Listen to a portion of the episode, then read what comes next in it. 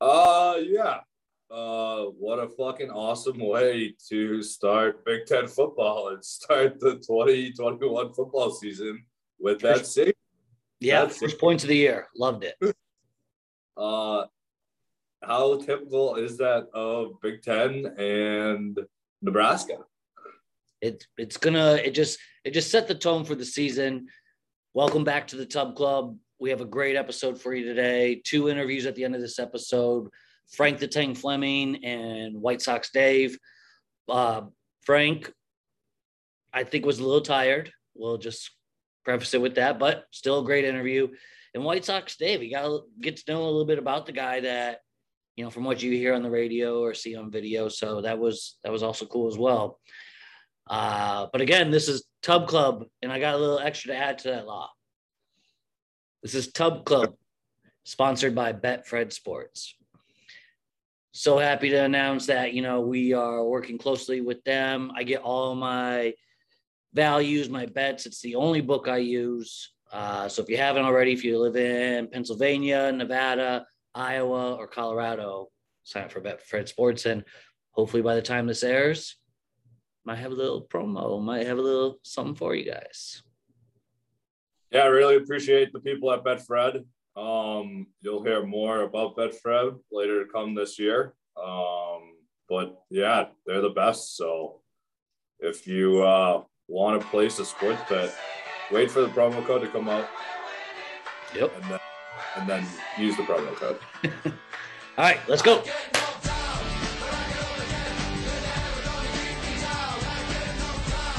I'll start, just kick it off. There's five games. Really, you know, a lot of blowouts. The very first game, Nebraska, Illinois, I felt was like the only true competitive game. Uh, so we'll start with that one Nebraska, Illinois. What a game. Uh, if you followed our picks, both Larry and I had Illinois with the points and the under. Under was nuts, wild, crazy that it hit. Um, Larry, what are your thoughts?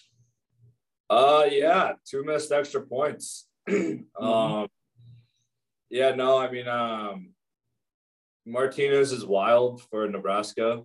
Yep. There was a lot of punting. Like Big Ten football was definitely back. A lot Mm. of punt. Uh, ended up being a punt that scored the first points of the 2021 football season. What I a mean- gross play that was. Yeah. And if you look at it, the very first punt of the game, he put it out on the one yard line. So that was awesome. And then the second punt that came, the guy's like, I'm not letting him, you know, catch me on the one again. I'm going to catch it. When the rule is, it's like you stay on the 10, 15 yard line, anything over your head, let it go. I don't know what he was thinking. I'm cool with it though. And yeah, let's go Illini. Yeah, Brett Bielema wins his first game. Yep. Um, I don't think Scott Frost makes it out of. He's not going to be the coach of Nebraska. He might not even finish the season.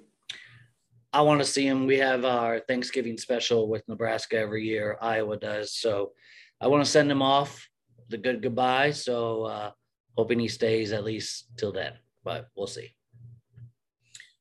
Um, next up, we had UCLA and Hawaii. And I couldn't have thought of a different script for this game. I thought we were going to see Hawaii get some yards, get the ball in the air. Uh, on the flip side, UCLA, Dorian Thompson, the quarterback, Heisman hopeful, I thought he was going to tear it up. He did good, don't get me wrong. But the running back, I can't think of his last name. He's a transfer from Michigan.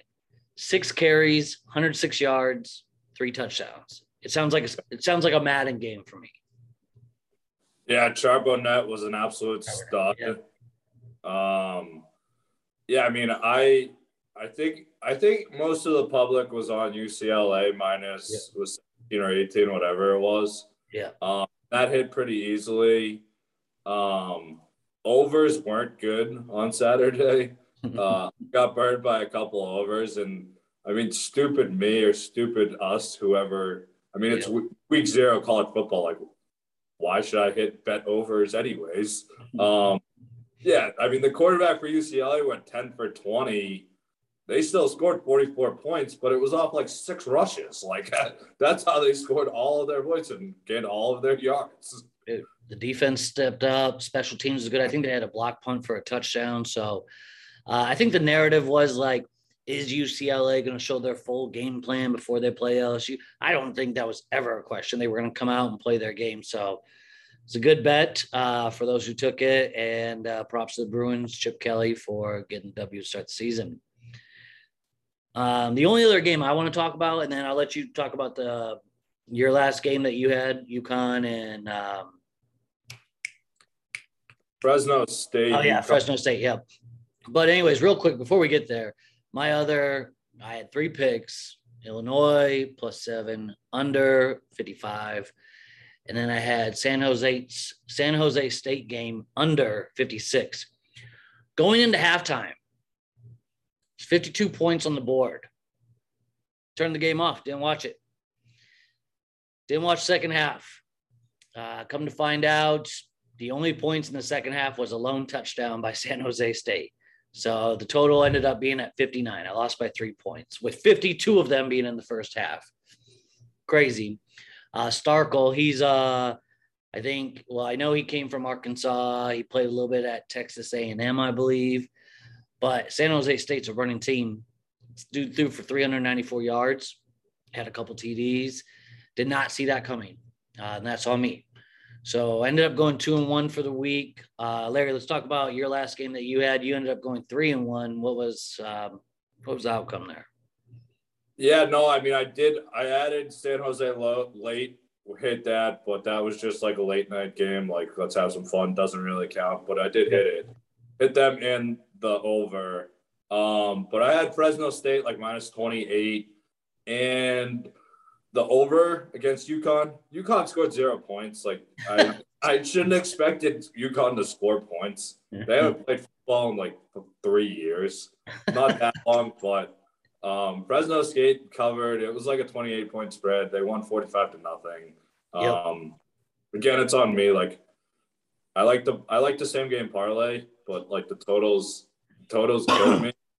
Um, yeah, because it's. I mean I did. You did it. Barely hit the under in that first game with two two missed extra points. Yeah, uh, yeah.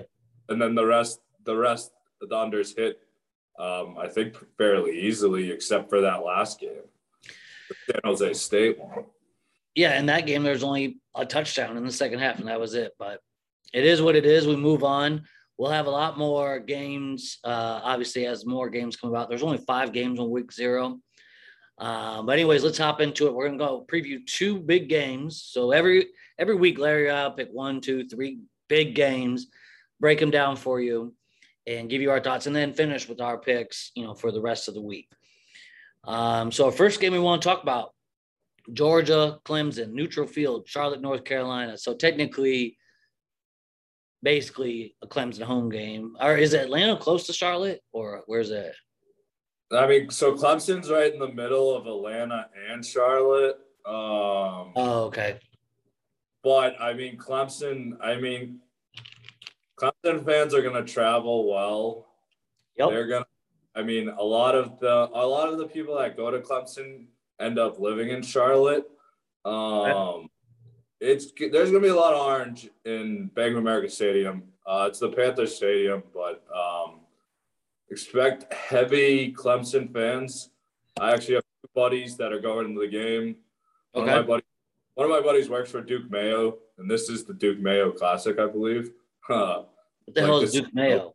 Wait, this could Duke be some Mayo. region bias. I don't know what Duke Mayo is. You know what Hellmann's is? Like what type of mayo companies you got? Oh yeah, Hellmann's. Yeah, we got Miracle Whip and Hellmann's. Well, Duke Mayo is the southeast uh, mayo brand. They do condoms. Disgusting. No, I've never heard of that in my life. I'm pretty sure this is the Duke. This is the Duke's Bowl, Duke Mayo Bowl. Uh, okay. All right. All right. But uh, yeah, expect a lot of Clemson fans. That was very off topic. That has nothing to do with this game. but uh, expect a lot of orange in the in the stadium. Um, yeah, I mean these these teams haven't met since 2014, um, which is kind of crazy. But it, it seems like Clemson's been hot.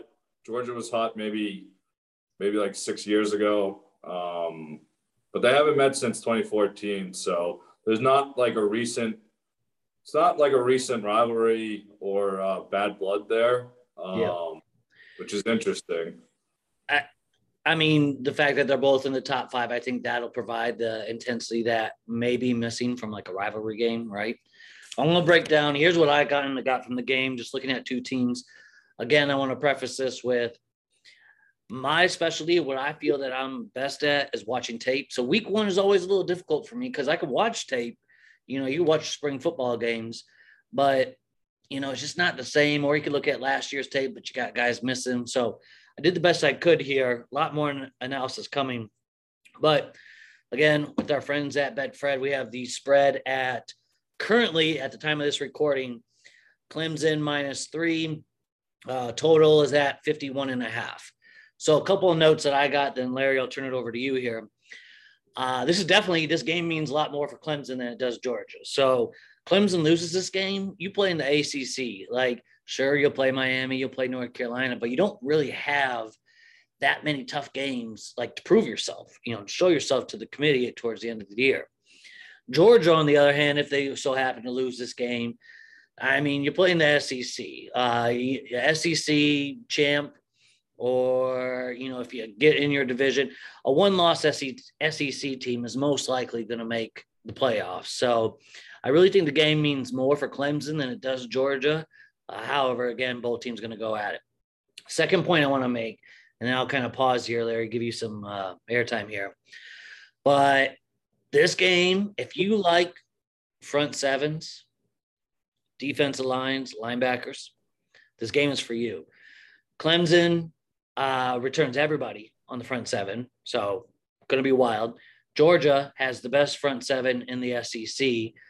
Uh, going to be wild. Um, we'll talk more about this here in just a second, but Larry, you you, you want to give me your thoughts there? Uh, I mean, I'll switch to the quarterbacks here. Um, inter- interesting history here. It's uh, DJ Uiagalelei versus JT Daniels. So these guys first met in 2017. Both of them are from South California, Southern California. Um, they met in high school. Um, okay. DJ Uiagalelei's first start in 2017, he was a sophomore he faced JT Daniels and the number one team in the nation. Uh, they lost. And the following year, JT Daniels, he forgone his senior year in high school and went to USC. Yeah. But this is a big revenge game here for DJ. In his head, it's, I think this is the revenge. Eventually, DJ Uiagalelei, they did beat the high school the next two years, his junior and senior year. Okay. But this is a, this is already a revenge game here. Just quarterback versus quarterback. So let me ask you this: Was DJ the number one team, or was JT the number one team? JT, and he was a year older. Got it, got it. But he took down DJ in high school, and now. Go ahead. Sorry. Yeah, no, in 2017, yeah, he beat JT's team beat DJ team in his first year in high school see folks those are the type of stats you're not going to get from you know your big j journalist so props to larry good good little tidbit there i like that and i think to kind of you know pair that with you know my first two points there is that dj's got two starts under his belt jt's been playing for a while now uh, whether it be at usc georgia whatnot definitely has had some injuries had to play through you know, you know play up to his position but the d lines are going to dictate this game. And I think that with DJ with less experience, that's really going to impact him more. Is that if that Georgia defensive line, which both teams' offensive lines are good, not great, right? Um, but these defensive lines are going to put pressure on both these quarterbacks. And I think the one who's going to handle it the best is going to win the game. You kind of get where I'm going with my pick here, but I don't know. I, I feel that DJ's inexperience even though he's played in two games, started two games, then was obviously there the whole year last year. Um, I think that's really going to show, and you're going to see um, you're going to see some mishaps, we'll say, on the Clemson side. Um, kind of transitions into like what you were saying uh, regarding quarterbacks. You lose Trevor Lawrence, you lose Etienne, you lose a number of offense key weapons. You do get back Justin Ross. Again, you don't trust anybody uh, with a Y in their name and Justin. That's just odd. uh, Fat Daunte Culpepper, because I can't say his last name. Uh, I don't know what he's going to do. Uh, it'll be exciting to watch, but, uh, you know, Larry, that's just my thoughts there. Yeah, I'm on completely the other side. Um, DJ's two starts last year. It was BC at home. He went 30 for 41 for 342, two touchdowns and no interceptions. Then he went to Notre Dame. He went 29 for 44 for 439 and two touchdowns. Those two games are more impressive than JT Daniels' four games last year. JT Daniels' four games last year. I mean, he went to South Carolina and went 10 for 16 with a, two touchdowns and interception. They're just not impressive. Um, I mean, they beat Mississippi State, beat South Carolina, beat Missouri, um, but not impressive stats at all by JT Daniels. Uh, he also threw an interception against Cincinnati in the bowl game. Um, DJ didn't throw any interceptions, went on the road to South Bend and faced a way more experienced Notre Dame defense, defense and full team than anything JT Daniels did last year. Um, just it, DJ's more impressive quarterback. He, will throw for over 300 yards. Um, he'll throw the ball probably 40 times. I think Clemson's still mad um, about that loss last year in the playoff. Um, they're returning that whole defense. That defense is going to come out mad. Um, which I actually I worry about JT Daniels. Um, if they get pressure on him early, um, you just hear those footsteps coming. I, unfortunately, that they have some health issues on Georgia. Um, some of his players aren't healthy. Um, his weapons. Um, so I see that concern going the other way. Uh, we just seem to be on completely different sides here. Couldn't agree more. Um, so just on that note, Larry mm-hmm. actually texted me Saturday night. He sent me forwarded me one of his texts from his buddies who listened to episode one, where I made fun of Fat Daunte Culpepper, DJ Ukulele. And he goes, Oh, you know, you don't know what you're talking about. It took me three minutes to clip up four plays, five plays, and just show his pocket awareness, situational awareness, terrible. He threw a five yard out play that resulted in 45 yards. There's 45 of those 300 whatever yards he had playing. He had a guy wide open by five steps and underthrew him. Almost the, the DB caught up. The wide receiver had to come back to catch the ball. There's one of his touchdowns, one of his 50 yards. I don't think, I don't see it in him. Uh, speaking to your injuries, though, yeah, George Pickens, their wide receiver, is going to be a first round draft pick this year towards ACL in the offense or in the offseason. Uh, they do have the weapons to replace. I just saw on Twitter about an hour ago their tight end is cleared to play. Uh, the issue here is the secondary for both teams. Their secondary, Clemson's undersized. Georgia's a little bit unproven. But when it comes down to it, you know, we're going to get a little Big Ten uh, promo in here. The punter is one of the best in the country. And speaking of that Cincinnati game, the kicker won that game. They were down a point. So it was not just like we either tie or we win.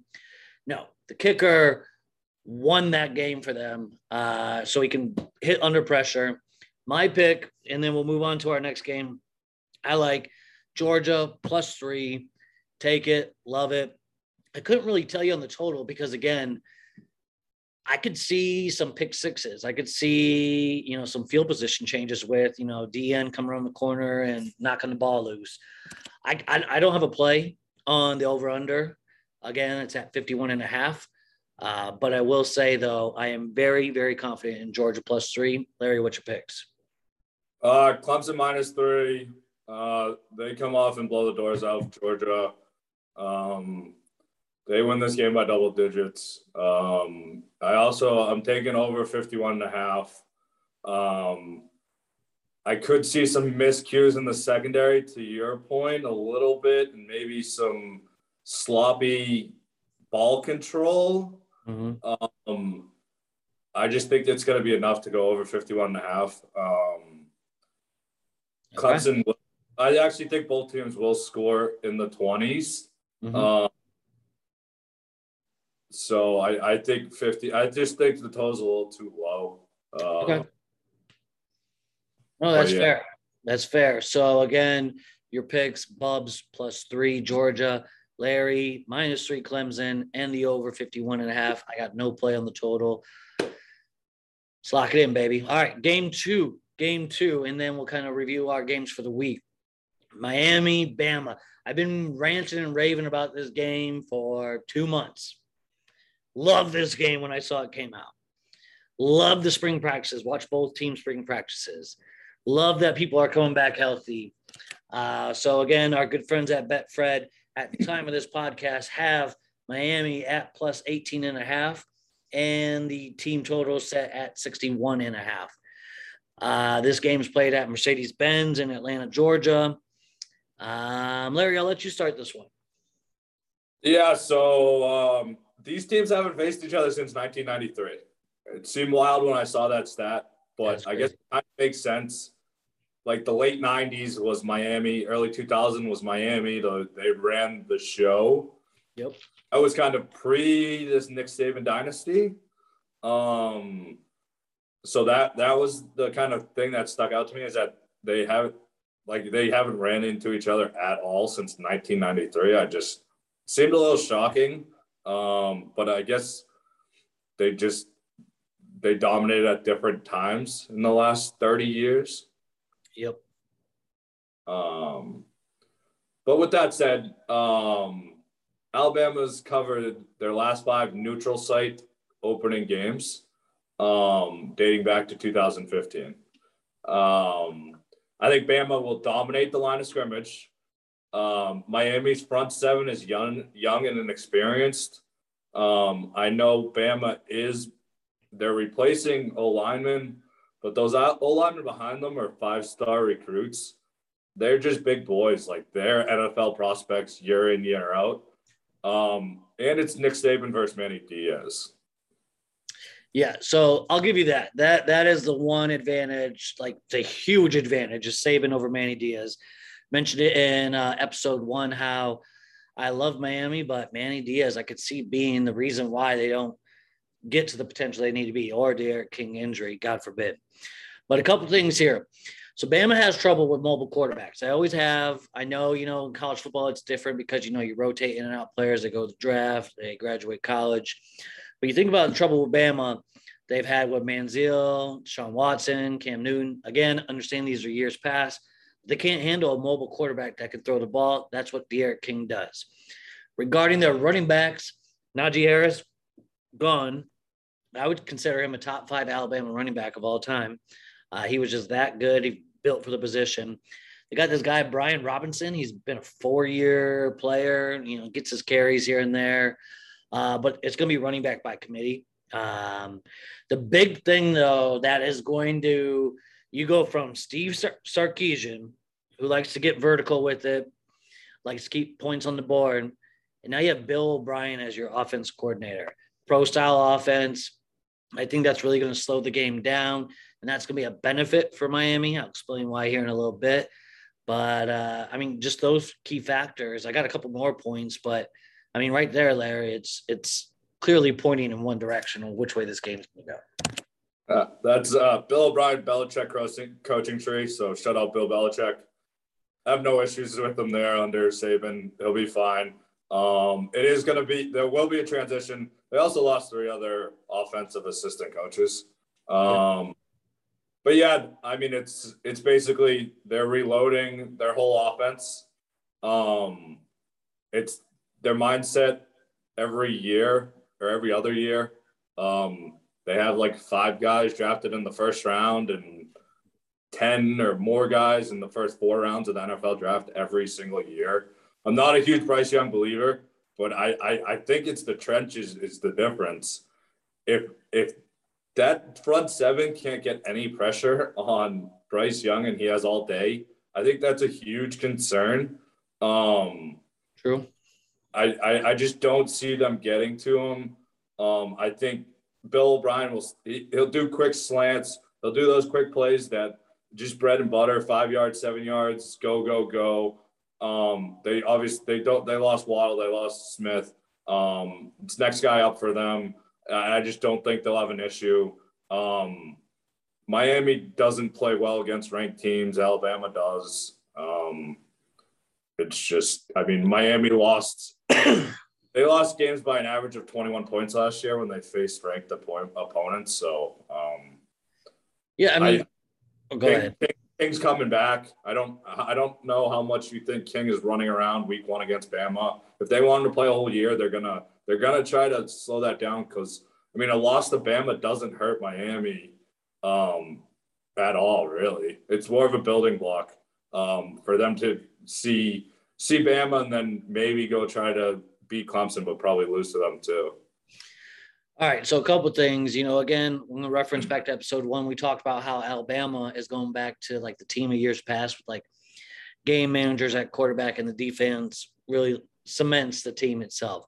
So Alabama on the defensive side of the ball, you got Malachi Moore, Josh Jobe, Jalyn Armour Davis, Jordan Battle, Will Anderson at defensive end. You do lose Patrick Surtain on defense at corner, uh, but they do have a good replacement for him. Um, I was actually reading a couple of reviews about, you know, the secondary, specifically the corners, and heard really great things about Alabama on that side of the ball. But let's, if we flip it back, Miami returns 19 of their 22 starters and get a healthy D'Eriq King. If Miami can get a running game going in between the tackles, just to kind of help free up D'Eriq King to, you know, throw in some play action, some rollouts, whatnot. I think that's huge. Bama's got three new offensive linemen. That's something definitely worth a note. So my pick here, it's my lock of the week. Miami plus 18 and a half. I also like the under of 61 and a half uh, on this game too. Uh, let me just make sure. Yeah, 61 and a half. So yes, Miami plus 18 and a half lock. I agree. Bama's probably going to win this game but you give me 18 points, two touchdowns and a field goal, and I still cover, I'm going to take that all day, especially with an unproven quarterback, new offensive coordinator, reset on the offense. And then you're facing a team that's returned 19 to 22 starters. Take it for what it is. Give me 18 and a half points. Lock it in. Larry, what do you got? Uh, Bama minus 18 and a half. It is a huge number. Um, I just think Bama Bama's going to work them. They're going to continue to work them and wear them down. Uh, yeah, youth depth uh, program. Um, it all matters. Bama Bama's just going to win this game. Um, Bryce Young's going to be showing off showing off that million dollars he's already made. He's got to prove it. Prove he's worth it. Um, come out come out here and uh, perform. Um, pedal the metal here and uh, show you are Alabama. And do you have a play on the total? I don't. I do not have a play on the total here. Um, okay. That big number, uh, I didn't want to touch it. Um, yep, yep. It was high. So yeah, again, Bubs, Miami lock. It's my lock of the week. Uh, Miami plus 18 and a half and the under 61 and a half. Larry, Bama minus 18 and a half. Good luck with that. We're on complete opposite sides of the board right now. Those are our two main games. Now we're just going to tell you the games that we like. And Larry, I got six games on top of the two that we just discussed that I can just do quick hitters on. Do you want me to go first, or would you like to kind of take the lead here? Uh, you go. You go first. I did. I hit it first on team totals last time, so uh, I'm going to give okay. you the here. It might actually. I might take a pick off or two if uh, they're on your board. Okay. Um, okay. We'll see. We'll see. Uh, see how I feel after hearing you talk these out. All right. So first pick I have is uh, Minnesota, or excuse me, Ohio State at Minnesota. Total for the game is minus 13 and a half. That kind of threw me off. I hate that half point, that you know, that differential. I love Minnesota and their running game, what they can do in, in between the trenches. I don't think Ohio State's proven. Uh, obviously, their quarterback hasn't thrown a pass in D1 football new offense line. They do have great wide receivers. I'll give them that.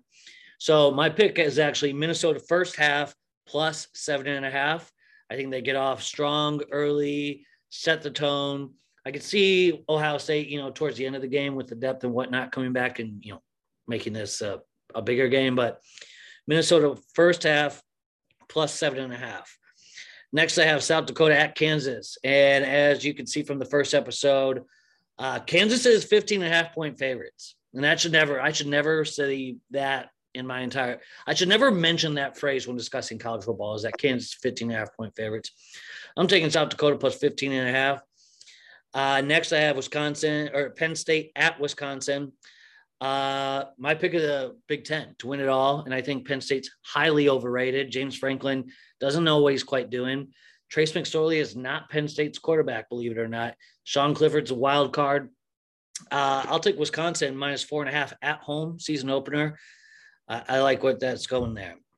Uh, next, I have West Virginia at Maryland. Uh, again, love the home team, and the home team's a dog, Maryland, plus three. Uh, Maryland's going to be one of my surprise teams out of the Big Ten East. Big Ten is my specialty. I love Tua's little brother. I loved how they restacked the O line. Um, again, West Virginia, I do think is going to be a good team. Wrote a review on them on bookiesbasement.com. Check it out. Uh, but again, I have Maryland at home. And uh, my last two picks here are LSU at UCLA. Uh, I I picked this probably during the game is when I locked this bet in. Uh, but I had UCLA plus four. I'm sure that's probably changed by now. Uh, regardless, Myles Brennan, LSU quarterback, out. I know the backup is very talented. I don't think people still have that Joe Burrow recency bias for LSU. Um, and I just don't think they have what it takes to put a, a, full game together. UCLA proved it on both sides of the ball and special teams. Their quarterback had a poor performance and they still won by 34, granted against Hawaii. I'll take UCLA plus four. And my last pick, uh, Utah State at Washington State. I like Washington State minus 16 and a half. Mentioned in episode one, love their quarterback. Know they can put points on the board. And now looking at this, outside of Kansas, I picked all home teams. Kansas is garbage. Uh, but anyways, those are my picks. Uh, we'll put them on the graphic, you know, be able to track them. We'll have the pod out Wednesday. Before we hear your picks, Larry, any any of those you liked? Any of those that, that stuck out to you there? Yeah, so I'm also on Wisconsin minus four and a half. Penn okay. State was their pick. Um, Penn State stinks. Uh, Clifford's wild. If Clifford gets hurt, they're screwed. Um, if Clifford doesn't get hurt, they're still screwed because they'll probably throw a couple of exceptions. I would actually, I actually call that my lock of the week. Wisconsin minus four and a half. I've actually seen it minus five some places. Um, so I actually think the line might move, but uh, Penn State going to Wisconsin. Um, I, I mean, Wisconsin's refreshed, rejuvenated. Um, they should be a little pissed how they got how their hand was dealt last year. Um, yep. So I mean, I like Wisconsin by a touchdown or more, um, and that's that's probably my lock. Um, also, we both were also on the Wisconsin team total over. Um, yep. So I, I'm on that on that with you um, fully. I'm on we don't Ohio. agree often, but when we do, they're winners. Yeah, yeah. So I mean, I'll, I'm I'm I I felt like I saw Wisconsin minus four and a half. Penn State coming to them. Um, they're gonna control the clock. It's probably gonna be a punt fest, but I just think Wisconsin will make less mistakes. They'll control the clock better, and they win this game by a touchdown pretty easily. Um, so okay. lock, lock that one in for the week. That that's the lock. Um, I'm taking Ohio State minus 13 and a half. Um, they're they're just a wagon. Um, like Bob said, this might be a good game for the first quarter. Um, first half. I mean, first might be a good game in the first quarter. Um, uh, Ohio State, like they're they're a wagon. Uh, they are going to Minnesota. Uh, Minnesota's running back very good. Uh, Mohamed Ibrahim. Bub's talked about him as a dark horse Heisman pick, which is a little crazy, but um, he's good. Um, but I mean, I'll take I'll take CJ Stroud. It's his first start at Minnesota. I mean, this is a Big Ten game. It's actually a pretty awesome game to get Thursday night. Um, yeah. Everybody will be watching this game. Um, Ohio State ran for 257 rushing yards per game last year, and they're getting one of those backs back, which I love. Master Teague the third. He's got a great name. Um, yeah, yeah. But they also have TreVeyon Henderson. We talked about Harrison, Marvin Harrison Jr. Um, my buddy, who's a diehard Ohio State fan, he compared him to fucking DK Metcalf. Um, which That's I don't wild. know. I don't know. It might be a little, little much, but he is six three. He looks, he's very big. Um, and I mean they they they have the top receiver, uh, Chris Olave, to, still. Um, I just think that Ohio State they have a lot of weapons around Stroud. Um, so I just think by by the second half and by that fourth quarter, they're just running up and down the field like they normally do, and it's what we see out of them. Uh, Minnesota hasn't beat them since 2000. Um, I mean, been a while, yeah. Yeah, it's Ohio State by two touchdowns. Um, okay. Then moving on, I don't. You might not be a fan of this pick, but I know you're a fan of the team. Um, Indiana plus three. I'm taking Indiana plus three at Iowa. Um, I'm hoping that Michael Penix Jr. He, they got they. I think he can stay healthy for this game. Um, Iowa's a tough place to start, but Indiana. I think they're still riding high on how well they played last year. Yeah, I think they can roll some of that momentum into this game at Iowa. Um, I just saw Indiana plus three um, and liked it. Um, even if Iowa wins, I think it's like a one point game, maybe a two point game. 21 20, um, something like that. Yeah, I mean, it's it's Big Ten. Like, that's what I'm expecting. I mean, you, you never know. You could see a safety and the team wins by two or missed extra points. Like, um, so I'm taking Indiana plus three. Uh, I looked at that game and I saw the value. So I'm not going to say I disagree with you, but I can't bet against Iowa. It's just one thing I won't do. Won't, I, I just can't do it. So I'm glad you brought that game up. I like the value in that pick, but I just can't put it in me to to bet against Iowa. But go ahead. Sorry. Yeah, no, I that that's really all I had on it. It's just the value. Okay. Um, I mean, Penix is good. Yes, um, he is. I, I do know I know uh, Petry's agent now, so he might be on the pod eventually. Um, uh, next pick I have. Uh, this is a Sunbelt pick. I couldn't pick Coastal this week because I couldn't find a line on Citadel Thursday night. It's probably, it's probably like five touchdowns. Yeah, so yeah. Want to stay away from that. But this is it's Louisiana Lafayette. They're getting plus eight. They're going Lafayette? to Louisiana Lafayette, Raging Cajuns. Okay. Maybe I'm Lafayette wrong. Um, yeah. Might have to double check that. Uh, but let, we'll just go with the Raging Cajuns. Um, they're in the Sun Belt. They win the Sun Belt West every year. Yeah. Um, they went to Iowa and beat Iowa last year, so they're no stranger to going going on the road and winning week one. Iowa State, um, by the way, not Iowa. Yeah, sorry, Iowa State. So they yep, they yep. went Iowa State. I think they beat them by 17 points on the it, road. It was a beatdown. Yeah, yeah, yeah. But hey, who does who does Lafayette play again? Texas. They're at Texas. Okay, okay, okay. So they're getting eight plus eight okay. plus eight to play. Um, it is Sarkisian. So it's Sarkisian's first game. Um, it's I was tempted to take the money line here because yeah. La- Louisiana Lafayette, the Raging Cajuns, they're returning their whole team. Um, they were co-champs of the Sun Belt last year. Uh, unfortunately, they didn't play Coastal in the championship because of COVID issues. Uh, that game was canceled, so they were co-champs. Um, but Neil, Billy Napier is 21 and three in his last 24 games. He's returning everyone. Um, Hudson Card beat out Casey Thompson, I believe, is what I'm hearing for the starting quarterback role. Okay. Um, so if um, the Raging Cajuns can get to him early and often. Um, I think Texas is going to have trouble with a very experienced team yep. that is there every. They won the Sun Belt West three years in a row. Yep. Um, they've only lost three games in the last twenty four. Um, yeah, I mean, we'll. I I I just like the value here plus eight. Um, right. I, no, uh, Texas is improving these teams, if you think like 10 years ago, like no one would talk about like ULL or Coastal Carolina. You know, I think Boise State really started it by like saying, hey, we're a non power five, we can compete. I think other schools kind of picked up on that. And now you, you run into a team like University uh, Louisiana Lafayette.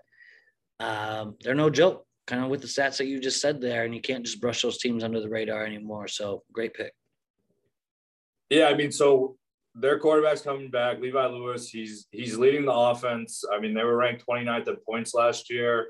Um, Texas wasn't very good last year. Um, Ehlinger's gone, but like even with Ehlinger, they weren't very good. Um, so I'm, I'm just taking experience here and points. Uh, Louisiana's not that far of a trip for, uh, or Texas not that far a trip for an experienced team to go either. So um, yep. taking the value here. Um, like it. I'm also so this is another pick that we're both on. UCLA plus three and a half is also what I saw them at today. Okay. Um, I think that they played last Saturday is a huge benefit. Um, yep. They didn't blow anyone's minds, but if they can get that, I mean, LSU has to go to the Rose Bowl.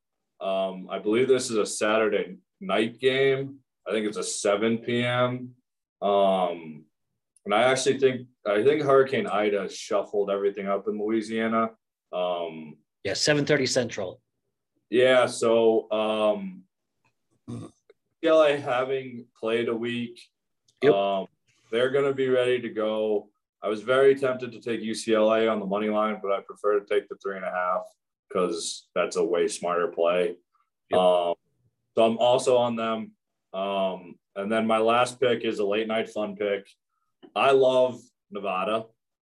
They probably burned me multiple times last year. I love Carson Strong.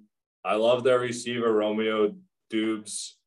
Um, he's nasty. He's, he's huge. Uh, Carson Strong just throws the ball up to him. He goes and catch it. They're at Cal. I think it's a 10 p.m. start. Um, Nevada's catching three and a half. They've actually been practicing at Stanford. They had to get moved out of Nevada because of air quality. Um, Damn. they're already in California. Um, I'm taking the experience. I love Carson Strong to Doubs again. Um, plus three and a half late night play. I'll probably be on the over too. Um, okay. I just need to hit a bet earlier in the day to, to roll that over. Yeah. Yeah. So just to recap there, I mean, obviously we'll put our picks out, list them out so y'all can see them.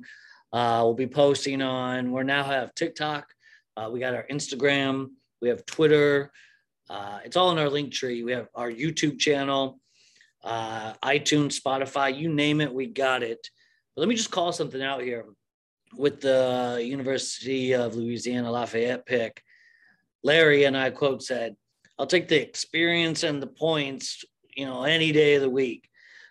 He's also, this is the same guy who's taken Alabama who's losing half their team and favored by 19 points. So just want to throw that out there.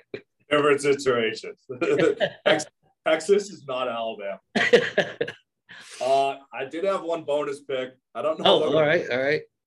I don't know if I'm going to play it yet. It's more of a shout out, White Sox Dave. I saw Northwestern minus three at home. Um, and I was very tempted to take it. Um, I'll probably end up throwing it on my card. Um, I just have to figure out who they're playing. Michigan State, I think. Okay. I, I could be wrong. I, that's just off the top. oh, that sounds that sounds right. Um, but shout out White Sox Dave. His interview is awesome. Um, oh yeah. He talked the purple and black sick. A night, I think it's a night game at Northwest. They're Still trying to figure out what time that game is. Yeah, me too. Um, but yes, awesome interview with uh, White Sox Dave. We actually talked a little bit about baseball. It's September. You know, it's the the dog days of summer. We're heating up to a playoff race. His team's first place. They're gonna make the playoffs. It was great, and also just great insight about how he got to where he is today. His love for sports in general. Um, Frank the Tank again he's been doing cameos all day. Uh, he's busy man, so a little tired, but we had an interesting little bit with him to uh, end our interview with him. So both great interviews. Uh, Larry, did you get that Northwestern game? I'm looking real quick here. Yeah. So Friday night game, Friday night at Michigan State at Northwestern, nine o'clock ESPN game. Lock it in. Northwestern minus three. Yeah. Hopefully, hopefully they're wearing black and all black purple. Um, Be nuts you guys talked me in. Like it's right on their stadium's right on the water, so like the wind oh, could yeah. be in. Um, so yeah, lock, lock in Northwestern minus three. I, I don't. That's the only action I have Friday night. I actually thought you would be on. I took it off my card because I thought you would be on uh, Virginia Tech plus five and a half. I like the um, pick. I saw it. Yeah. I mean, again, I need to see them play a game. I need to watch some tape. They were one of my dark horses, I guess you could say, to win the ACC, even though I have Miami. I do really like them. I think they're a great team, very underrated, but uh, definitely one to look out for. It's a weird start. UNC at Virginia Tech, 6 p.m. Friday night. It's yeah. Again, uh, kind of a weird time. Um, but I, I thought you would be on them, so I just wanted to throw that game out there too, because that's a Friday night game also. For sure. Well, hey, again, this pod's gonna be dropping Wednesday. Hopefully, we'll have our promo code to share with y'all uh, to get great deals at Betfred. Again, if you live in the state of Iowa, Pennsylvania, Nevada, or Colorado, sign up for Betfred Sports. Uh, this also, we got to shout out Bookie's Basement. This is where we all started from.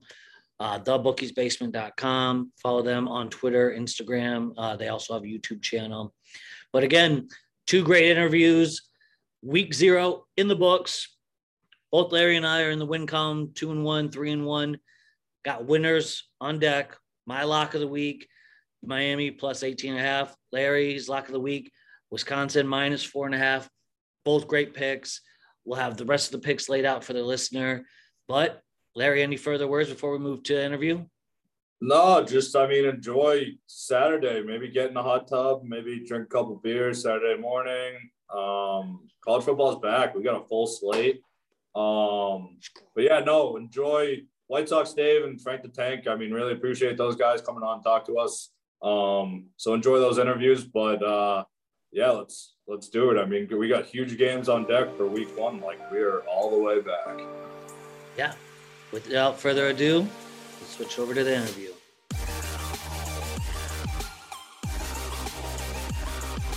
Hey, how's it going? Good, man. How are you? All right. Awesome. Awesome. Well, hey, thank you so much for taking the time to join us. Yeah, I don't have much time. I'm doing a lot of fucking cameos all the time. oh, boy, my cameos are going crazy. Okay, so on that note, I want to promote your stuff real quick. So, number one, book Frank the Tank on Cameo. Uh, you have some podcasts, right? Yep. Allow me to be Frank, the units with uh, the coach Doug's. Yep. Uh, subscribe to your YouTube channel because I know we're trying to hit 100K. Have we hit 100K yet? Uh, I'm trying to. Well, right now I'm uh, inching close to 21,000. Oh, okay. Well, hey, still, that's 21,000 people. That's crazy. Yes. Awesome. And then Raw Dogging, which we're going to talk about at the end of the show today. Uh, but that's always something I look forward to on a daily basis. That makes my day. Um, so let's hop right into it, Frank. We don't want to take too much of your time. We want to get right to the point. Uh, that my name's Bubs. This is. I'm Larry. What's up, Tank? How are we doing? I'm doing all right. Good, good, good. Uh, so we do a college football podcast, but we also interview different people. We had the Bear on our first week uh, from College Game Day. We have White Sox Dave. He's coming on Thursday. Uh, but I'm not going to lie, I was very excited when you agreed to hop on here. So again, thank you. Uh, let's hop right into it. So my first thing is, is Frank, were you born in Montana and then moved to Jersey, or do your folks just live there? My uh, I was born in Montana and moved to New Jersey. My parent, my father was in is from New Jersey. Okay. Was serving in the Air Force at the time. Oh, okay, that makes sense. That makes sense. Um, you know, your infamous moment you know, being on the news, getting, you know, getting getting nationwide recognition. Uh, you know, going to the Mets opening game. Can you talk to me what it was about? You know, going to that Barstool Sports transition. You know, well, it's been it, it, it's been uh, terrific. Uh, you know, they got a lot of creative people there, and uh, I'm trying to come up with more ideas and new different things to do. Uh, all the yeah. soda reviews, you know, it seems I'm starting to I'm close to running out of soda reviews. I guess I'm gonna have to find more sodas to uh, review. Yo, have you got the request for uh, Fox and Hill from uh, Connecticut? I've gotten some Fox and Hill sodas, yes. The, very good soda. They sell them in all the pizza places, uh, New Haven. Yeah, I got quite a few of those. I've tried. Okay, okay. Um, so hey, while you're at Barstool Sports, can you tell me what's been your favorite moment while you've been there? I know it might be tough, but what's been your favorite moment at Barstool Sports? Hmm. Uh, Jose Canseco's reaction to me. He's a chump. We know that, right? Yes. I love it. I love it. And then who who is your favorite person to work with at Barstool? Uh, I don't like going uh, giving favorites and oh, okay, that's fair. That's fair. Yeah. Um, Larry, you had a question though that we were talking about earlier. Uh, yeah, no. So I saw you, you're a Montclair State alum. yes. Who, who in your eyes is the most notable alumni from uh, your university? Well, in the sports world, I got three. Carol Blazejowski, uh, professional uh, basketball Hall of Famer. Um, Sam Mills, who could be in the NFL Hall of Fame, legendary Saint, played for the Panthers, and um, there's artist illustrator Mike Fratello. You're not even gonna mention Yogi Berra. You hate the Yankees that much. Well, He only got an honorary degree. all right, all right, that's fair. That's fair. And, uh, he didn't go to college here. the, the, the, uh, the- he has his museum on the uh, on the campus. He's donated to the can to the college. Gotcha. He has uh, the baseball stadium on Mount Cross State is Yogi Berra Stadium. When you said alumni, I was thinking people who actually graduated well, that's went to fair. college, No, Yeah. fair. not people with honorary degrees. right, right. So first, I mean, on a positive note, congrats on the Mets win today. Ugh. Frank, I'm with you. When it comes to you versus KFC, I'm on your side. I want you to know that, right? I am a Cubs fan. Javi had two doubles for you. What's your thoughts on Javi? Well, he played good today. Yep. But before that, uh, he had one good game and like five really shitty games with the Mets. I mean, really shitty games. we, I'm I'm very used to it. He'll have one electric play and then do you know three dumb things thereafter. I mean, there was a game where they lost, where they left 16 runners on base, lost to the Marlins, and uh, Javi Baez um, had uh, went uh, had the uh, five strikeouts on 15 pitches. None of them were uh, your home plate. yep, yep. I remember. I remember. Um, before we hop into college football, though, Larry, do you have any other questions just about Frank and you know, you know what what he does? uh, I, I don't at this time. Uh, All right, so so Frank, we know you're a Mets fan. I know you're a Dolphins fan. Who's your college football team? Notre Dame. Oh, okay, okay. How uh, how did can I ask how you got to Notre Dame or like, Well, at one time I actually uh, was not a Notre Dame fan. I, I kind of was a Hurricane fan because of the connection Miami Miami. yeah? Oh, You know. I grew up and I got sick of kind of the uh, like flaunting of the rules. yeah, yeah. The team, the '90s teams. you know? That's one. That's one way to say it. And I'm Irish Catholic, so I might as well root for Notre Dame. hey, I mean, Rutgers is always garbage. That's true. I mean, you had the one year with Ray Rice and Greg Schiano, but then otherwise, yeah, I can't think of really much thereafter. That was when they were in the Big East, right? Yep. Yep, yep, yep. And now they're pretty much getting smacked around in the Big Ten. yeah, yeah. So They uh, they um they lose by uh 60, 60 or more every time they go against Ohio State. Yeah, we um so Larry's a, a northeastern guy. He's from Boston. I'm from Iowa, so I'm all about the Big Ten.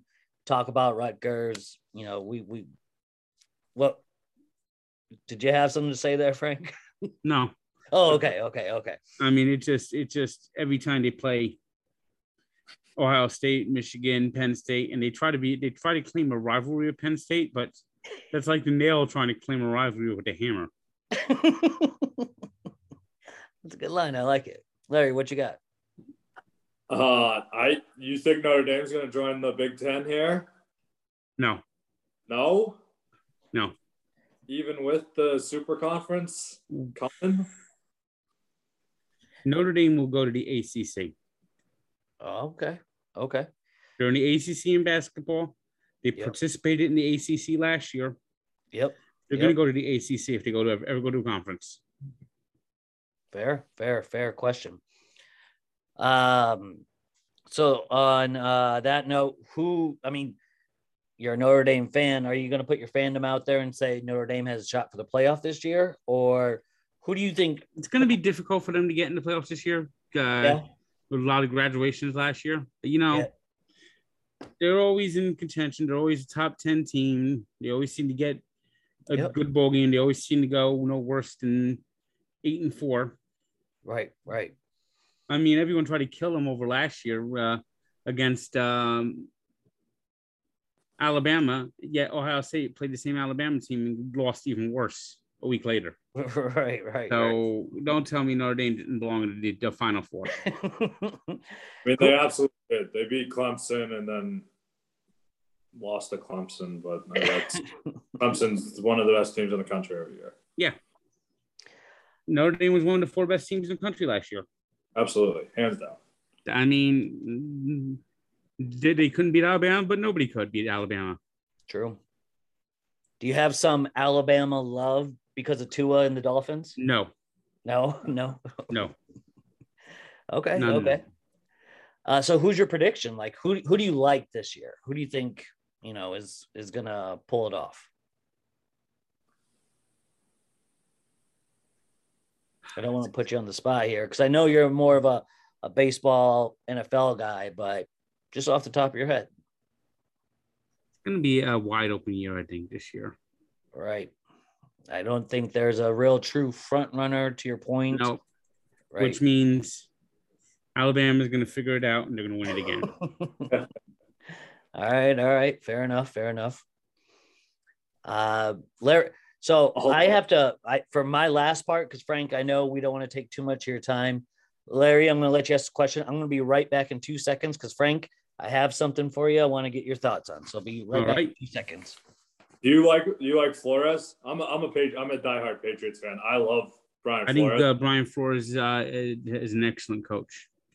yeah, I agree. I, I mean, he's going to build that team right. I unfortunately I, I don't think two is the guy. Uh, Well, I don't know about Tua yet either, but all I know is I'm glad they worked out their uh, Xavier Howard and that they they uh, gave him a contract that made him happy. Did you get to watch any of the game yesterday or the other day? No, The kid Waddle, the receiver Waddle from Alabama, he looked he looked pretty good. He's fast. All right. So Frank, you do raw dogging, right? yep, No ketchup, no nothing on Yep. the hot dog. Sorry, I'm out of breath. when I was a kid, we did true raw dogging right out of the package. Can you tell me that you've ever done that before? Ready? no, no. no. It's it's pretty good. You have to cook it at least. I mean, if you get it right out of the fridge, No, has to be cooked. so never will happen in Frank's career. Never will happen. Would now you I rather? could do it. I could do it without the bun. I can go without the bun, Yeah. but it has to be cooked. would you rather what's the oh i forgot there was a soda the one ranch soda right Oof. would you rather drink a bottle of ranch soda or eat a raw hot dog Raw hot dog. see i love it i love it Yogurt, yogurt soda, and hummus. Oof. Oof. never good Raw hot, never it's good got to be the raw hot dog over those at, at the eggs. Oof. well frank i mean larry do you have any other questions for frank no, I really appreciate it, Frank. Appreciate you taking the time to come talk to us. Uh, I'm a Red Sox fan, and I'm putting the nail in the coffin for the Red Sox. Just imagine just- Red Sox have basically been the same team the last month. brutal. They dominated the first half of the season, and now they lost. The Red Red Sox lost ten to one to the Rangers yesterday, and it's Oof. gross. Gross. Oof. I feel. I feel your pain. Can I ask a question? Uh, I, I, I, as someone just watching the game, I was embarrassed watching it. You're losing to the Yankees five to one. You mm-hmm. had one out in the ninth inning, and then someone hits. I forgot who hit the homer. Hit the homer, so now you're down five to two. You're down five to two. You're about to get swept by the Yankees, swept in the series, swept in a doubleheader. You're down five to two. You hit a meaningless home run. It only made it five to two from five to one. It was clear you're not going to come back and win this game. And the guy jumps in the laundry basket, and they push him around in the in the dugouts. Down five to two in the ninth inning. Gotta have, gotta believe in something, I guess. But That I would mean, been, no, that was embarrassing. Something Uh, that yeah. Pete Alonso would do. I mean, if you tie the game, you hit a game, uh, a go ahead homer, by any means, jump in the la- dump in the, in the laundry cart and and uh, get pushed around. But down five to two, it looked embarrassing. uh, yeah, I mean, the Yankees just moved in front of us in the wild card race too. It, yeah, pretty embarrassing. I, you're absolutely right there. Yeah, I'm right. I'll put I'll put the nail in the coffin. I, I'll console console the Red Sox season. Meanwhile, the Yankees just uh, the Yankee. Uh, how did the Yankees uh, all year dead team walking, and all of a sudden they, they, they just find the right two players, and then boom. It makes no sense. I don't get it either. Well, of course, of course, you can't count what they're doing against the Twins. The, the, the they can literally take uh, the Toms River Little League team, put them in uh, pinstripes, and uh, go against the Twins, and the Twins would probably still lose by five runs. Well, Frank, thank you, man. Again, subscribe. I, I I don't know what the exact number is, but they said like over the last 25 years, Oh, the Yankees have won uh, like uh, more than 80% of the meetings against the Twins, including Yeah, playoffs. It was like 106 to 25 or something like that.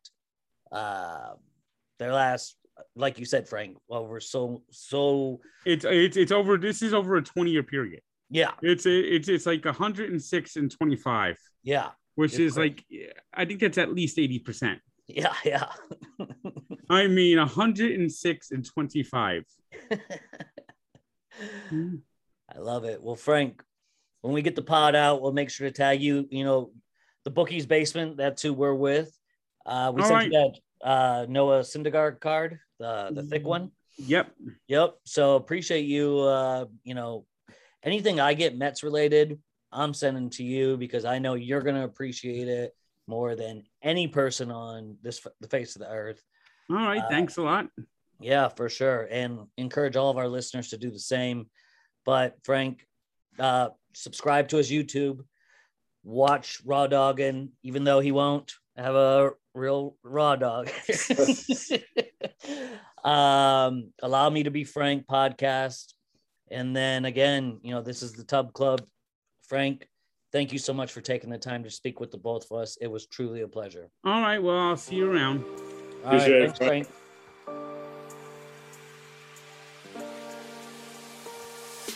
Guy, what a fucking Oh, there we go. You see? What a fucking guy. You're All right. man.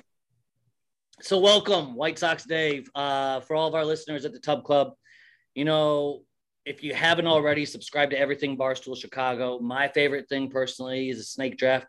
Dave, I'll be honest. I look at the description for the, you know, when they drop every Monday, and if you're not on there, sometimes I don't listen.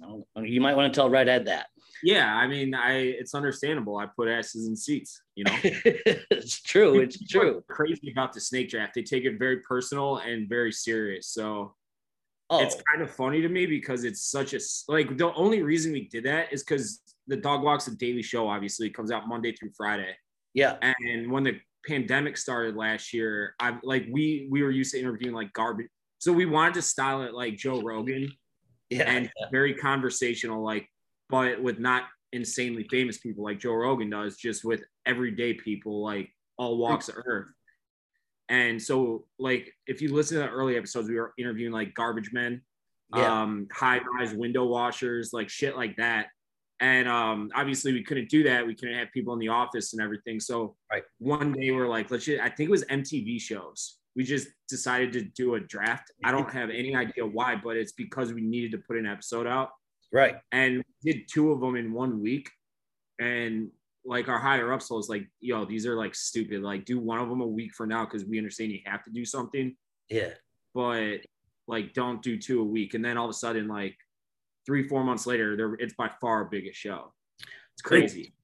So it's way it's. I used to love the Mount Rushmores that PMT do, did, but I, the snake draft it's way better than those were. To be honest, I don't. That's that's what we kind of ripped off. The it was the P or the PMT's uh, Mount Rushmores. Yeah. Gotcha, gotcha. Got you. Totally So, I mean, we can talk about your life here, but I mean, since we're on the topic of snake draft, what's your favorite one? Who's your favorite guest that you've had on? Um, Rico's always really good. I mean, everybody's like uh, Whitney was really funny. Whitney's great because he's such a douchebag, and I mean that in a good way. But um, I would say the favorite one we did was probably the music videos with Rome. We were out in New York City, so we were with them. We didn't have to do it over Zoom, Got you. and uh, it's always better in person. You know, you get you know face to face interaction. So I would say that one or the one we did with Whitney, the Divas draft. Love it. Love it. The one I I think it's hilarious to see when you guys were going and like you brought on Dana Beers for like craft beers and Dana Dana Beers had no idea what a fucking craft beer was. Yeah, he said something like uh I think he said Sam Adams was it craft beer. yeah. yeah. yeah. they sell that all across the country, man. yo, It doesn't So- count. yo, the the Pipeworks beer, the King Sue, is that based off the T Rex named Sue? I have no idea. I don't think I've heard of that. That's a craft Oh. brewery. Uh, I think it's Pipeworks out of Chicago. Um, they're like IPA is a King Sue. They also have a pseudo Sue. I'm Oh. sure it is. Then I've, I don't know if I I know Pipeworks. I think it's Pipeworks, but I'm, it's a fantastic IPA. It's it's called King Sue, and it has a T Rex on there. I know you guys were just talking about that on Monday, so I figured it had to be related to the T Rex named Sue. Yeah, I'm sure it is. Um, I mean, it is a local brewery. I can't believe I've never heard of it before. Uh, I mean, we got a million of these little local places. This one's kind of out there a little bit, like out there distance wise. I mean, Yeah. So that's probably why I haven't heard of it. I'm not a big craft beer guy, anyways. Um, so Great tasting, less feeling Miller Lites, right? oh, yeah, that's right. Every day. That's right. So Dave, let's let's let's hop back. Let's rewind a little bit. Um, you know, obviously White Sox Dave is your name. Baseball is your thing. You do a great job at covering the Sox. When you were growing up, was baseball always your thing, or did you have other Oh, sports yeah. that you um, you know looked around at, or you know- Yeah, it was baseball, football my whole life. I never played basketball, never played. It was always baseball, football, all through. I played baseball through college and high school through football. But uh, yeah, baseball is my like one true love, I guess you can Yeah. put it. It's I live and breathe it. I try to learn as much every day. Try to surround myself with as many baseball minds as possible, and uh, I wanted to get into like base, like working in baseball once I knew I wasn't good enough to play it my whole life. Yeah. And uh, there was a couple opportunities with a couple different pro organizations that I had, but the money was not there. And uh, but I fell into this job, and and I obviously love it. I get to talk about baseball, and that's you know that's all I want is to be in baseball in some capacity. Yeah, and that's really all we're trying to do here too. I mean, kind of similar is like we love college football more than anything. My dream is to be able to someday quit my day job like you guys have and just do this full time. Like, can you talk about how awesome it is just to like is this like your dream, like your dream job, like doing Yeah, it? I mean, I, I I'm not gonna lie and say it was my dream job because we're like I said, I wanted to. Once I knew I was done playing baseball, my dream job was to get into the uh, like talent Yeah, discovery scouting side of baseball. yeah, And um, so that was like all I wanted to do my whole life. But then, I mean, I, I would never in a million years say like this is a bad consolation prize because it's not. I have a great job. I love it. right. And um, but yeah, it's it's like I, I wake up every morning realizing how lucky I am. That's awesome. I'll Well- never take that for granted. That's awesome. Um, you know, speaking of scouting, can we talk about your college coach? You were a catcher, recruited as a catcher. Correct me if I'm Yes. wrong, but he had you pitching. What the hell? So this is how it went. So I was recruited. I had an awesome junior year of high school where I got invited to this big showcase. It's it's called the Stevenson Showcase. It's, it's a high school in the suburbs of Chicago, Yeah, and all the conferences in in Chicagoland, all the way like out west towards Iowa, um, you know, northern suburbs, southern uh, southern suburbs, all the conferences in Illinois, northern Illinois, because I know they do one down south too towards St. Louis, but northern Illinois, they take the best players from each team in each conference and form the conference forms a team, and you go and play other conferences. Okay. And there's scouts from you know New York Yankees all the way through JUCOs in Division three, and um, I started getting some Division one love. Like uh, Missouri uh, had me come out to their camp. Purdue, I went out to their camp, Okay. and um, Northern Illinois I went to their camp, and they all said the same thing: you can throw, but you can't hit for your life. So I'm like, all right, well, I'm not gonna play. I knew at that point I was like not playing professionally, which was I was content with yeah. even though I didn't like it. I was I just realized that's how it works. And um, so North Central recruit started recruiting me in a bunch of the good Division three programs, Mhm. and their uh, their head coach, their, my senior year of high school, they got in trouble when I, after like I had already done all the room and board, all signed up for classes and everything. They got in trouble for a hazing incident. So the whole coaching staff that recruited me got fired that summer heading Oh, to my freshman year of, of college. And then I get to North Central. Um, the the head coach, I was just we, fall ball had not started yet. It was our first couple days, and we went out to the baseball field and we are just throwing and like getting acclimated with each other. It wasn't like an official practice, and I threw a bullpen and I was 86, 87, which for D D three is good yeah. not great, but good. Um, and he's like, "Did you pitch?" I'm like, "No, not at all. It's I I haven't pitched since I was a sophomore. I didn't pitch one single pitch on varsity baseball. I was catcher." Gotcha. And um, he's like, "All right, well, we're gonna have you pitch this year." He was like stunned that I could throw that hard, and I was only about a buck eighty at the time. Now I'm two hundred five, but right. um, I was like five seven, a buck eighty, you know, slinging it harder than anybody else on the team. And so he had me he had me pitch a bunch, but I was just wild. I had no idea where the ball was going. I had no idea, you know, how to mix it up at all because I hadn't pitched in forever. And um, then we brought in a transfer from St. Louis University to catch, even though like they didn't they had me playing outfield at this time too, which was just stupid because I was I was that's what I was good at was catching. That was all that I was good at was catching. Yeah. Yeah. And uh, so then I got in trouble with like a fake ID when I was a junior, and I got into it with the coach, and I'm like, it's North Central Division three baseball. I'm done with this. Right. So then I started going in. I formed my own travel program after college. Mhm. Um, I would go to like all the high school showcases, recruit kids on my own, develop good network of different scouts through colleges and professionally, and um, that's like so. Then after a couple years of doing that, the, the Brewers offered me a scouting position, and then the Braves offered me a scouting position, but it was only for like twenty four grand or something.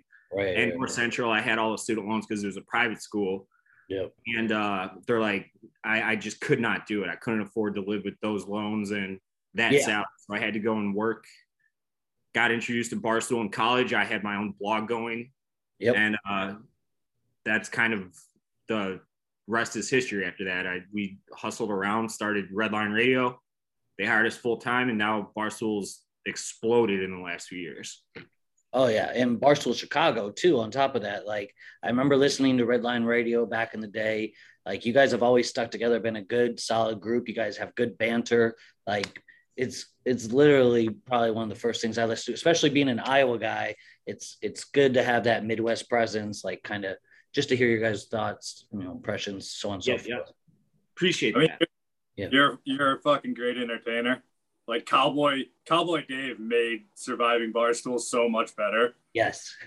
I appreciate that. Yeah, it's it's it's kind of a blessing and a curse because like the real me, I like tonight I'm gonna sit on my couch with the dog and watch TV and and talk to nobody and do nothing. And I Yeah. can't wait to do that. Um and people think that's like how I really am. And it bleeds in because like when I talk baseball, I try to be as serious as possible. Obviously, like on Twitter, you'll throw in jokes and shit, but Right. um, but when I talk baseball, like I want people to realize I actually know what I'm talking about, and and people that are important hold my baseball opinion in high regard, and that like my baseball opinion's all been formulated over years and years of talking to actual professionals, be it like in the you know White Sox front office. I'm I'm really tight with the White Sox uh, director of scouting now, Nick Hostetler. Um, lower level scouts in the White Sox and other organizations. Like I'm constantly talking to those and agents too. Like they help me out. So like when I'm talking baseball, that's completely different from like all the cowboy shit people see, and they think that that guy's just this big drunk idiot, which is fair, you know. But it's different when I'm talking baseball, if that makes sense. Yeah. Because like, I know in real life I'm boring because I am. So I gotta like, you know, do something overzealous like the cowboy shit because people like that. So I gotta kind of like turn that on and off. But yeah. Yeah, and in your two most recent videos, I'll just break them down. Like the Northwestern video when you went there pitching, how you talked about Yep. spin rate and how like the tack, uh, how that really impacts the baseball. Like It felt like the ball was velcro to your hand. It was so weird. that's see, and that's the, that's the type of stuff where I can see like the seriousness of your baseball. Like when you were checking spin rates, you were checking locations, like like you could really like kind of break down. And the guy you were with, the Northwestern coach, Like, Mhm. the technology in baseball, oh, it's it's, wild. it's over the like we had nothing like that. They have that at North Central now. Yeah, like when we when I was at North Central prior to games, we were handed like a one like you know printer paper, a, a scouting report, yeah, saying like uh pitch this guy, curveballs blown away, you know, off speed blown away, like stuff like that. Now it's all measured and gone going into one centralized database where it tells you exactly what to do to any hitter on the planet or pitcher on the planet, right, vice versa. It's crazy. Yeah, and uh, and that's only i mean i've been out of college for 10 years now it's like might as well be a 100 years you know right, right. And then um, what was it like? You know, obviously, again, being an Iowa guy, I've been to the Field of Dreams probably ten times, right? How cool was that experience? Just, I'll let you, I'll let you talk. it was so i i mean i like the movie i love the movie great Yeah. movie um when we were doing the game i was like i didn't realize like until i got there Mhm. that's when it hit me i was like holy shit this is awesome Yeah, yeah, like kevin costner was in that house you know yeah. um ray liotta all these like really really famous people Mhm. and I kind of got the chills. But like all leading up to it, I just I'm like, all right, yeah, this will be kind of fun, you know. Yeah. But um, like the game itself, it, it was the most fun I've had at Barstool. Oh, yeah. That one single day, it was it was just unbelievable. It was, and I I played in the game. I had one at bat. Um, It was great at that. yeah, kind of. He was throwing shit up there. I just I just wanted to make sure I didn't strike out, but like, and I, I was saying like that was the most nervous I've ever been for an at bat in my life. But um, the like that's probably the last time I'll ever play a baseball game, and so it was kind of sad, but it was like a perfect send off if that Oh, makes yeah. sense. It was like you know a really competitive game. Like the pl- the players out there were all awesome. Yeah. Like yeah. everybody out there was throwing 85, 87 Mhm. um a couple of former you know pro guys and everything and it was it was perfect it was a perfect day That's awesome. Larry, you Yeah. had some questions about uh, the state of like modern baseball, though, that we were talking about earlier.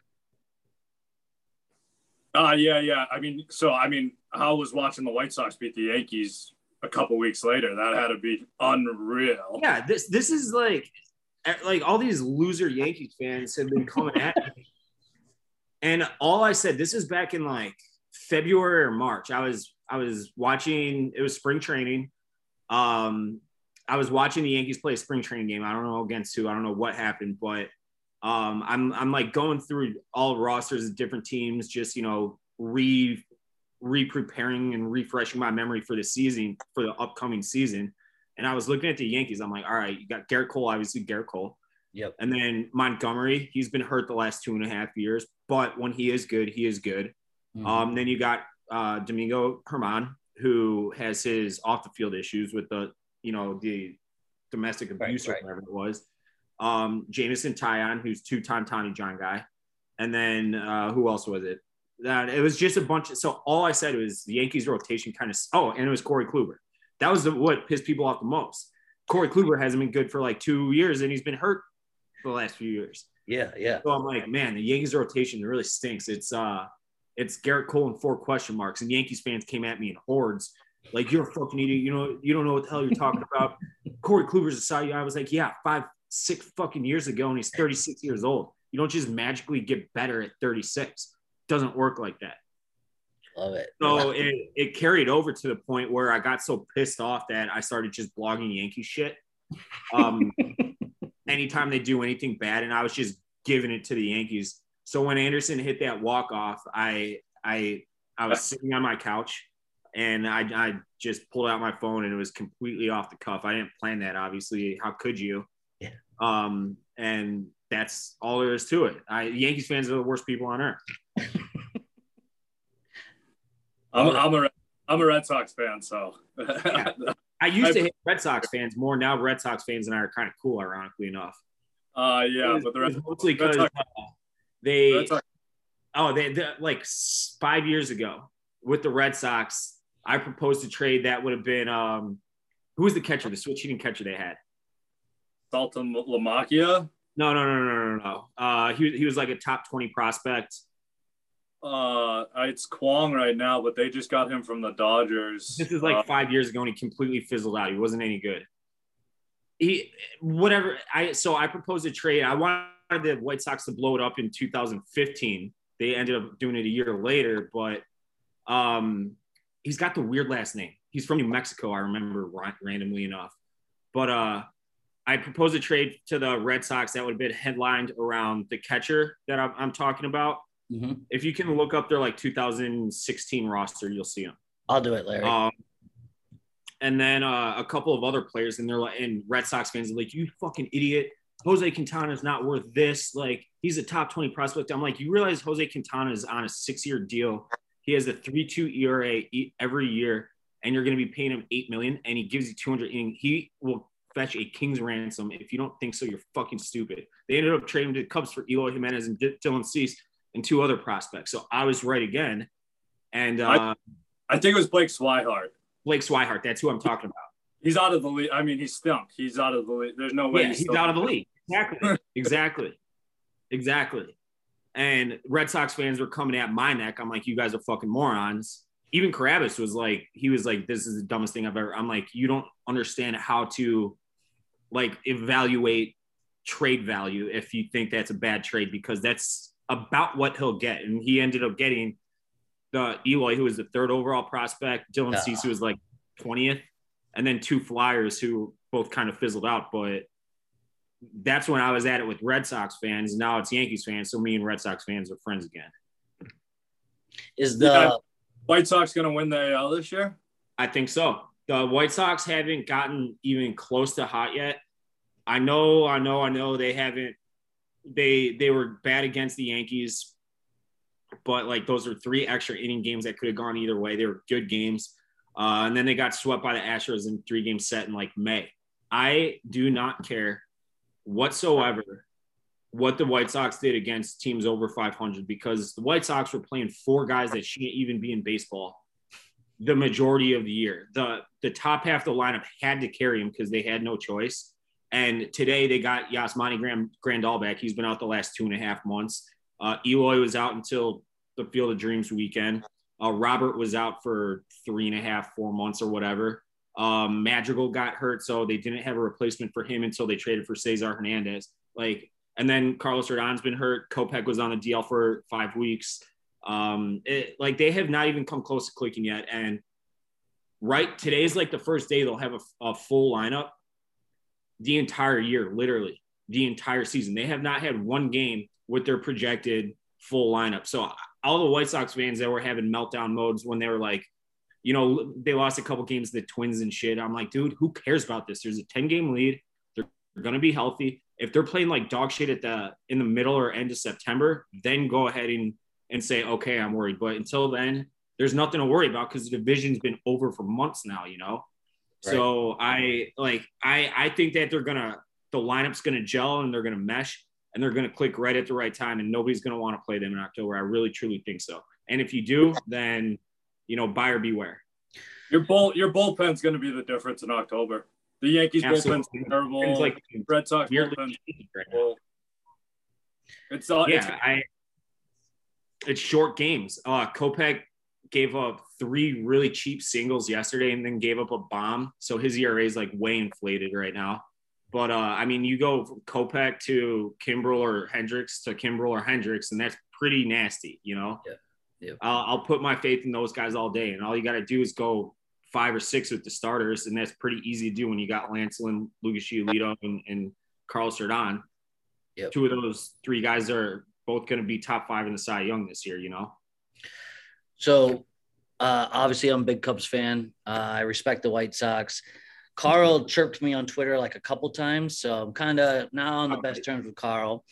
Uh, how much do you rub it in his face, like you know, getting Eloy, getting um, Kimbrel? I mean, you guys got him for like nothing. We got Madrigal, I guess. That that's pretty cool. And but- Hoyer's going to be good too, I think. who's Hoyer, that? Hoyer, Hoyer, the reliever okay, yeah, yeah. guy, he's going to be good too. Um, not really. I haven't chirped him much because he's kind of like impervious to that. It's more the, and I like the Cubs are so bad right now. They're I don't even think about them Yeah, um, it's hardly sad. at all right now. But I mean, if they like, I I want to I want there to be a time, and I'm 32 years old. I want there to be a time when both teams are like legitimate World Series contenders. That's why we started Red Line Radio in 2016 because we thought they'd both be right around this time in 2020, 21 World Series contenders, and they're both not. The Cubs didn't hold up their end of the bargain, but in 2008 it was. That's the only time I like both teams have gone to the playoffs in the same year, and they both got their asses kicked that year in the first round in the division. Yeah, I mean, seeing like a Subway series like we saw in what was it, 2000, Yeah. 2001? it's Something. unbelievable for like per- selfish reasons, and then like Yeah. the city would just be on fire, and it'd be un- unbelievable to see. All right, uh, Larry. Any other baseball questions before we move over to college football? Uh, I, so there was the leak of the partnership with the MLB. I don't understand the backlash. Like I, I, I think Barstool could modernize the MLB. I think you guys already have kind of brought baseball back by you and Carrabis, and you have fans that like you reach younger generations. Um, I, I don't understand the backlash, and I, can you just talk about like what what that partnership would do for the I, MLB? honestly, I heard about the partnership when you guys heard about the partnership. I'm not in those meetings. You know, that's for the important people at Barstool. So I don't know what the partnership would entail on any level. Um, I know literally as much as you guys do, but as far as the haters, like it's to be expected. There's a lot of people out there that, for whatever reason, target us, and I think a lot of them are people that like have tried to do what we do and have failed. Um, whether it be like Portnoy, who started the company from ground up, was selling newspapers out of a minivan and turned it into like a media conglomerate, uh, or for me, who just like you know turned it into a full time job after blogging part time and starting a podcast. Like, I, I think there's a lot of people that wish and they'll do anything they can to tear it down. So I really truly think a lot of it's out of envy and jealousy. Um, and then like all these all these narratives you hear about the like racist, sexist, like get the fuck out of here. Like Yeah, none of these people talk to the uh, minorities that work here. They never talk to the women that work at Barstool. And in the off chance that they do, they'll just call them, you know, token CEO. She was only hired because she's a woman and not because she literally took AOL to the top when AOL was at the top. Had nothing. It has nothing to do with that. Only she because she's a woman. It's just it's tired narratives. I, I laugh at it all now. Mhm. It's, it's I mean, Eric is on the board of the WWE. Like, what what are we talking? Like, how is that still? It's crazy to think that like that's still a narrative. yeah, yeah. it's it just is what it is. It is what it is. It'll never it'll never ever go away. So just learn to live with it, I guess. for sure.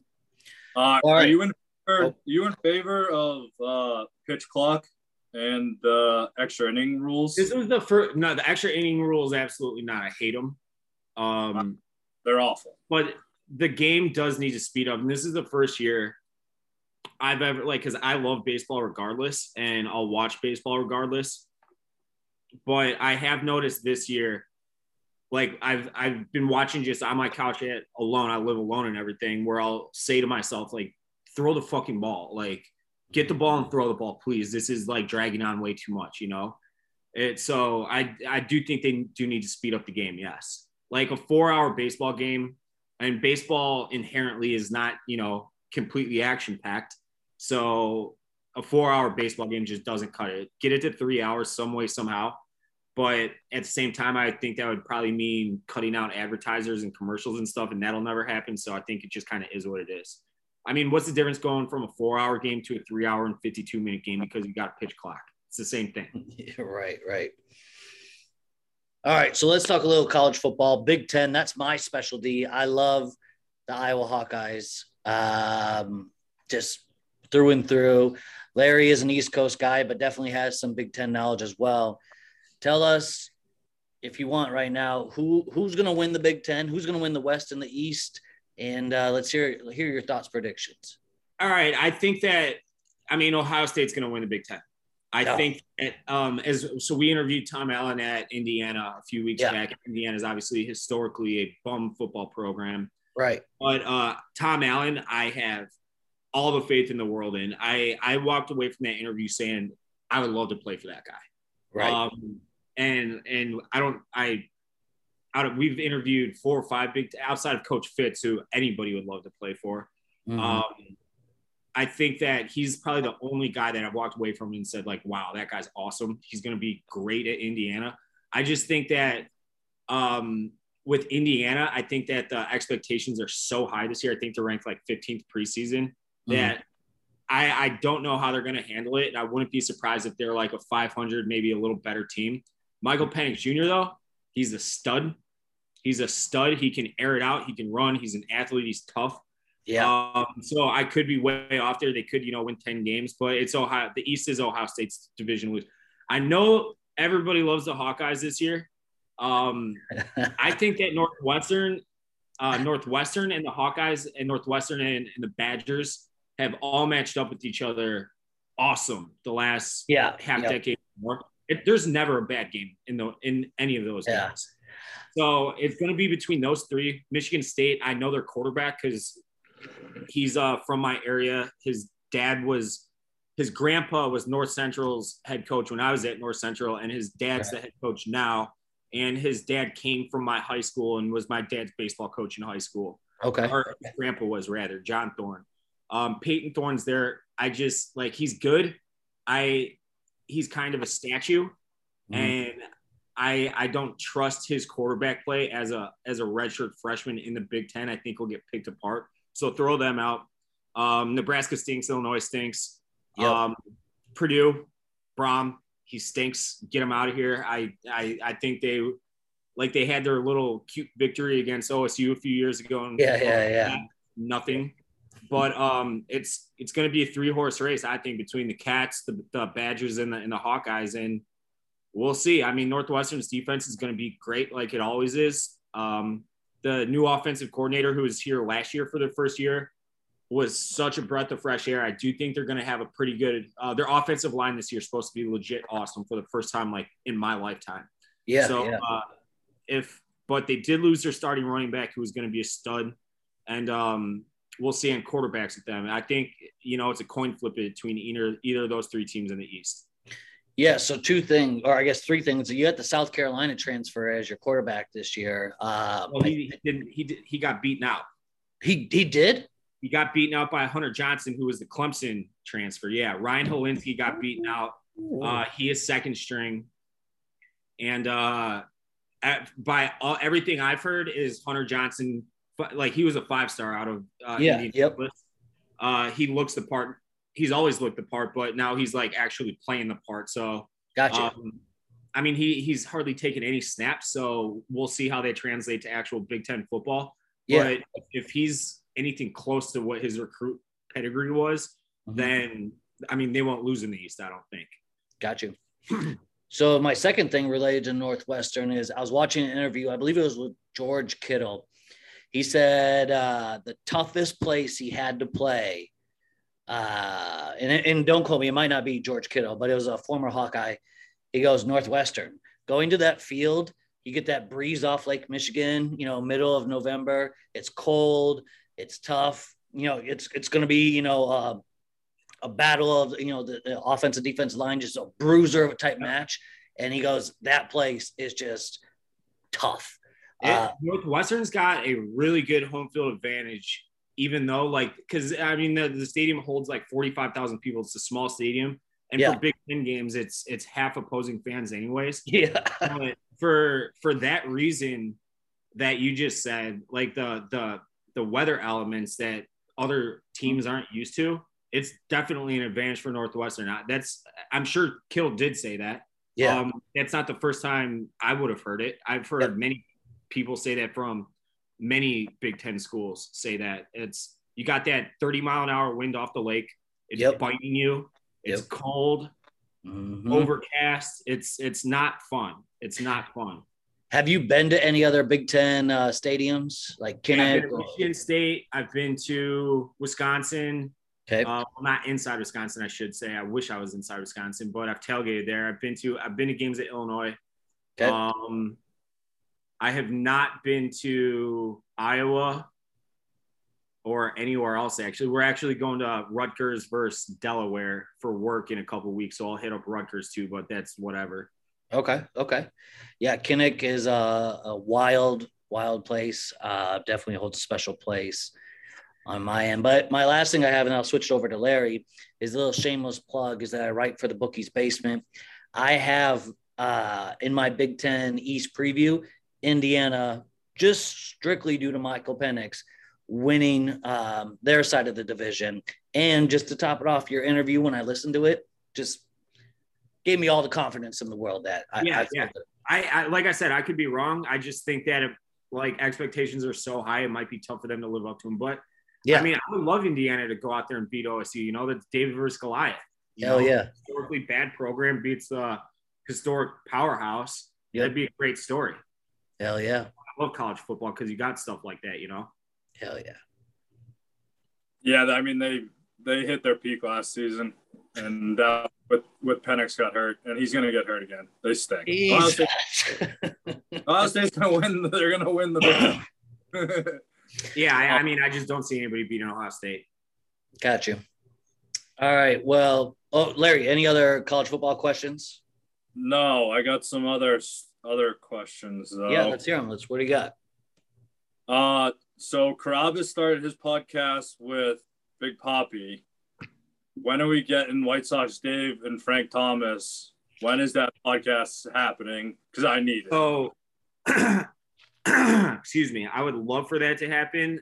I have never talked to Frank Thomas really. I, I ran into him at a bar years ago and I like fanboyed him. This was in like 2013 or 14, but um, that'll never happen. He, as far as I'm aware, like his price tag's really, really high. Gotcha. So, well, I mean, as much as I'd like to, probably How not. big? How big is he in person? Just a monster. Oh, he, he, I mean, you see him next to Big Poppy. Big Poppy's not a small dude, and he just dwarfs him. I mean, Yeah. he's like 6'6", 360 probably. Wild. Yeah, he's a monster. Of a human. I want it. I want the White Sox Dave Frank Thomas podcast. Yeah, one day, one day, one day we will see that. Uh, I had one more. It's uh, snake draft related. I need your top couple. I know you did the '90s heartthrobs with Kelly Keegs. I need your top female '90s heartthrob. I, I'm guessing that snake draft's coming, but like, who are the '90s heartthrob females that moved the needle for you? Obviously, Britney Spears, Christina Aguilera, uh, Yeah. Jessica Simpson would be like easy one, two, three. Sarah Michelle Gellar definitely. Jennifer Love Hewitt. Um, I mean, those are off the top of my head. Just Uh, Sarah Michelle them. Gellar's still smoking hot. Jessica Biel, se- 40s now. Jessica Biel, Seventh Heaven. Yep, yep. All right. All right. Well, Dave, so again, thank you for your time. For everybody, subscribe to Barstool Chicago, Redline Radio. Uh, Dave's on Cameo. Check that out as well. Um, I guess to wrap it up, I'm not sure if you saw in my DM how we finished up with Frank, Frank the Tank, um, in our last interview because we're gonna put you and Frank together in the same interview, like kind of back to back. But did you see how that last one ended? I did not. I did not. So I ate a raw hot dog, like out of the package, like from the fridge. Did you ever do that as a kid? Number one is my first question. No, I would stick a fork through them and I'd like roast them over the stove. So it had like a burn on it. Okay, okay, That's how okay. I would cook my hot dogs growing up. Fair enough. So what we'll end with today is I want to either get a competition or your rating. You know, we're, we're going to clip it right now and put it in. Tits. Yeah. Tits. All day tits. Smash those babies right in my face. Or a butt guy from Carl. You know, just smash those babies in my face, and you get redhead calling you a foul boy. Can I have a fake motorboating competition with you right now, just between you and I? I, I don't even know how to do that. all right, all right, all right. Ready, ready. all right, wait. all right, I had to try it. I had to try it. But hey, Dave, when Barstool Sports says for the common man, by the common man, you are the definition of that. Can't thank you enough for taking the time to join us here. Um, really just an awesome interview. We'll have it up next week and can't thank you enough for taking the time just to speak with us. Yep. Have a good one, guys. Appreciate you having me on. All right, take it easy, man.